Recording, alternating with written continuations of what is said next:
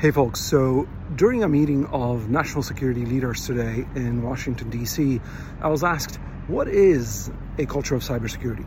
And what does a culture of cybersecurity from the board down consist of? Cybersecurity is no longer just an issue of technology and the CISO.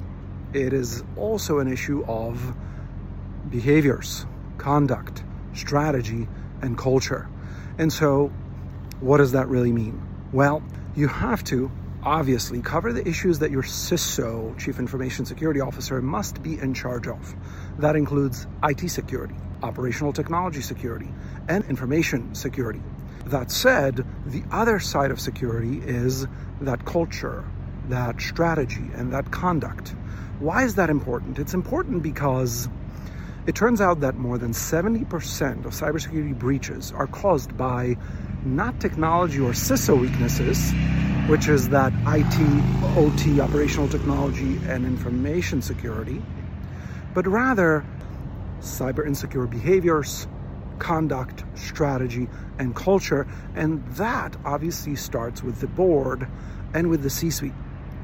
So, why am I standing in front of the Capitol building? Because culture starts at the top. And so, when you're talking about that non CISO, non technical, side of building a culture of cybersecurity in your organization, you really have to work with six elements. First, you have to implement a culture of self risk assessment at every individual's level.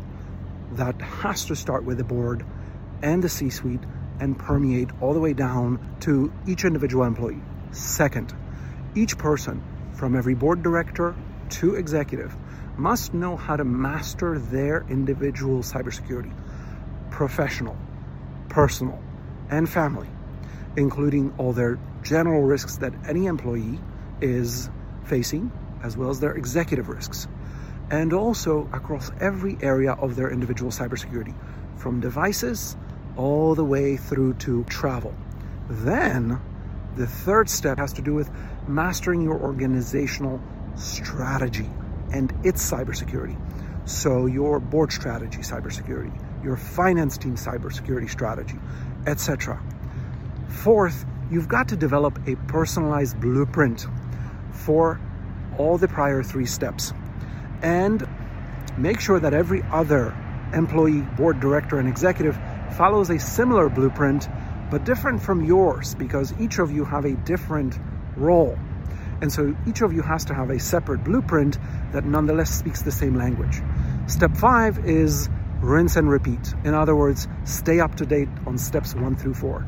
And finally, step six is make sure you've got the right partnerships. So those are the six steps to creating the non-CISO, non-technical side of a culture of cybersecurity. And obviously the CISO has got IT, OT, and information security. Let me know if you have any questions and let's make sure we address them. Have a good night.